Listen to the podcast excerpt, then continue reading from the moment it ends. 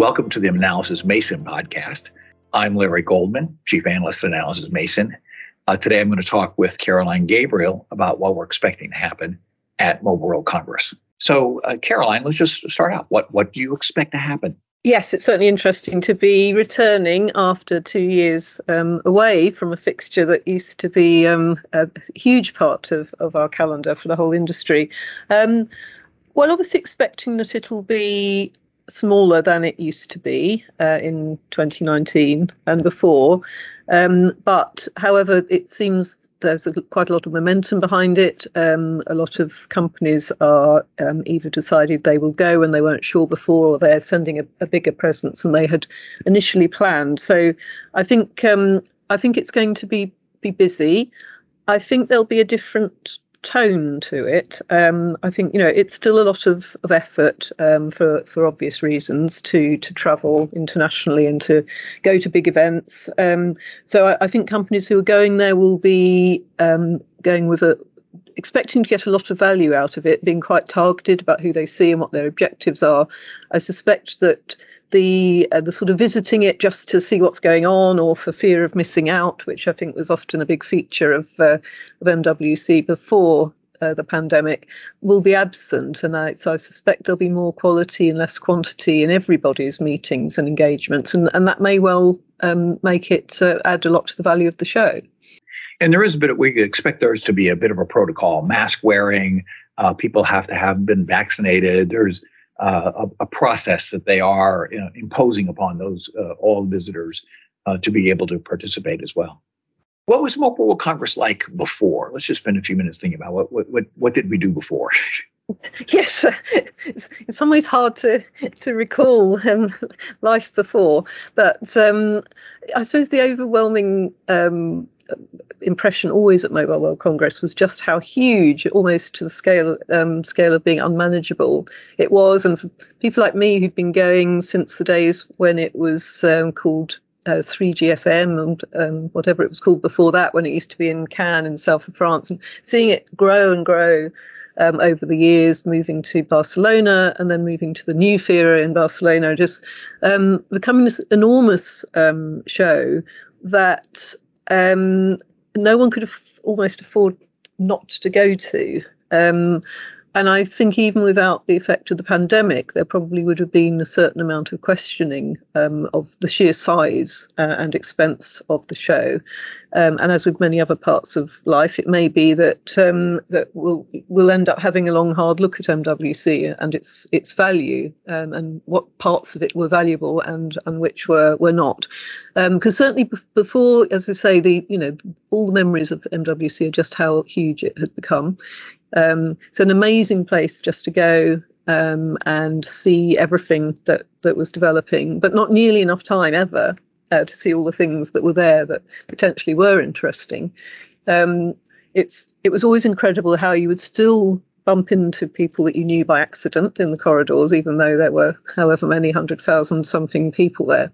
Um, but I, I think it had um, it had expanded beyond being a trade show, which at heart is what it is, and had become a showcase for everything that was even sort of peripherally um, attached to mobile communications. And I would expect this time to see it um, getting a little bit more back to its roots of this is a place for the industry to meet and have serious conversations about where uh, where our business and where our technologies um, are going. And we'll probably see less of the um, the sort of rather general surrounding um, technology discussion that that um, that had, had sort of become part of it in the most recent years and had given it some interest, but also I think perhaps lost some of its focus. So we're, we're putting up with some uh, amount of discomfort and and uh, annoyance and so forth like that. Uh, but I think it's reflective, isn't it, that w- that we value getting face to face with people uh, that we don't deal with on an everyday basis, but are nevertheless part of our industry. So let's talk a little bit about, you know, what is the value of getting thousands of people together uh, for uh, for this particular event. Yes, absolutely. And people in our industry, um, of, of, we we understand all the alternatives to getting together in person, and our industry uh, profits well from people not being able to get together and having to use uh, all, all, kinds of, uh, virtual tools and uh, in, instead of getting on an aeroplane and, and, cramming into a hall. But the fact is, um, even with that in mind, and even with the the creativity of a lot of what's being developed to help people work remotely um, and and meet meet other people remotely and go to events remotely, there isn't really a substitute for being in the room with someone. And I think uh, a lot of it's about the the informal communications. As I said, those people that you always run into in the halls of MWC that you might not have fixed a meeting with, but you very much enjoy catching up with them. Um, or the if you're having a really serious um, business conversation, which of course a lot of people do at MWC, being able to read the body language, to see everybody in the room equally rather than depending on the camera angle. Um, and and also we are just social beings and i don't think um, e- even 10 years of pandemic would uh, would sort of edit that out of our of our dna the fact that we like to gather um, and meet and we're stimulated by that and and certainly as analysts um, uh, I think one of the most common things that we hear from the analyst community is, "Oh, I just don't get as many ideas when I don't meet people in person. I, I run out of topics for new reports because I'm not sparking off people that I'm I'm in a room with." Um, so yes, the sort of ad hoc, impromptu kind of communications um, and ideas flowing, I think, is very, very hard to replicate if you're not um, physically in a room or at least in a giant conference hall with other people. And I think I think having an event like this uh, sort of focuses people's attention. Companies get their issues worked out. Uh, there's a lot of issues going on. Which ones are we going to focus on? Which things do we think are most important? And they work then on using the event as a way to communicate those uh, most important ideas. Uh, it, certainly to us as analysts, uh, and obviously to their uh, customers and other people that are trying to uh, influence in the industry. and I, I think that the the event is focusing, it was always this big event. Uh, it continued on over the years uh, in, in, in, the interim here, a little bit of that focusing.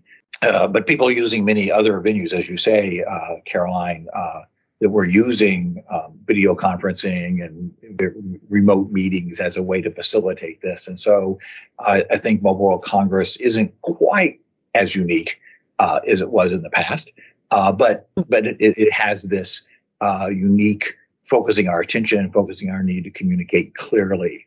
So we, as an analyst firm, will be there. Let's talk just a little bit about what we'll be doing. Uh, Caroline will be there. I will be there as well as uh, some of our other analyst colleagues. I think, like most companies, where we won't have as many people attending uh, as we have had in the past, uh, but we think it's a very important thing. What are you What are you thinking? What are you expecting to see, Caroline, at the event? Yes, um, what I'm very interested in seeing is some of what's happened in the, the two years, um, or nearly three years since we were last in Barcelona. Um, uh, certainly in, in the area of the industry that, that I analyse, which is primarily the mobile and the 5G um, networks and, and business models.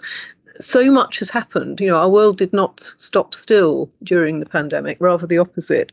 And I think of some of the really important um, developments that have happened uh, that was that were only over the horizon when we were in Barcelona in 2019, uh, but are now really quite far along the way. So just as a few examples, um, since that that MWC, um, we've had a World Radio Conference that has decided on a lot of new um, allocations 5G spectrum, we've seen the emergence of Open RAN, which was virtually unheard of um, at the last Barcelona, is now having a huge impact, um, massive amount of discussion, interest, hype um, around that particular platform.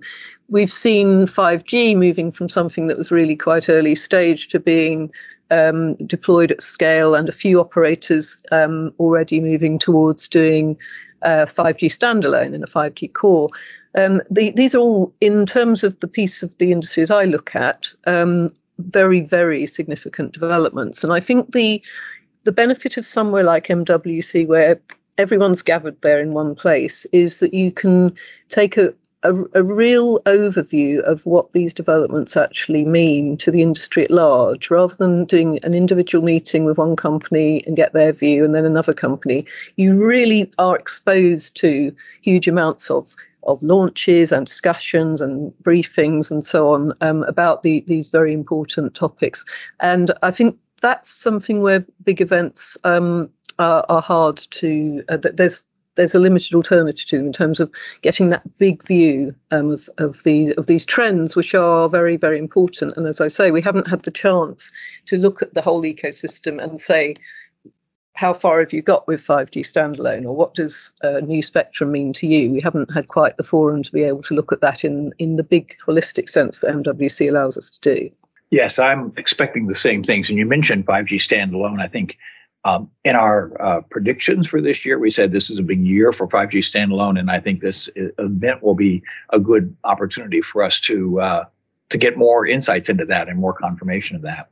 Um, so I think that uh, I think also I'm expecting Caroline that that maybe you mentioned Open RAN. I think uh, maybe more new players. We'll see all the you know conventional uh, historically important players in the industry will be there to some extent. But I think uh, I'm expecting sort of more new players to say, look, uh, we've got to get visibility here. There's new opportunities because of of cloud and 5G standalone, and they'll be trying to to get that attention and visibility there. So I think that's something that I'm expecting.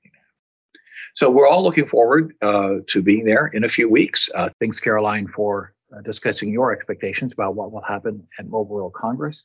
Uh, thank you all for listening, and we look forward to meeting many of you at Mobile World Congress this year. Uh, I want to make a special invitation to all of you to uh, attend our uh, post event webinar. They'll be on March the 10th, a week after Mobile World Congress wraps up. And the link to register for that webinar is in the show notes. So, once again, thanks for listening to the podcast.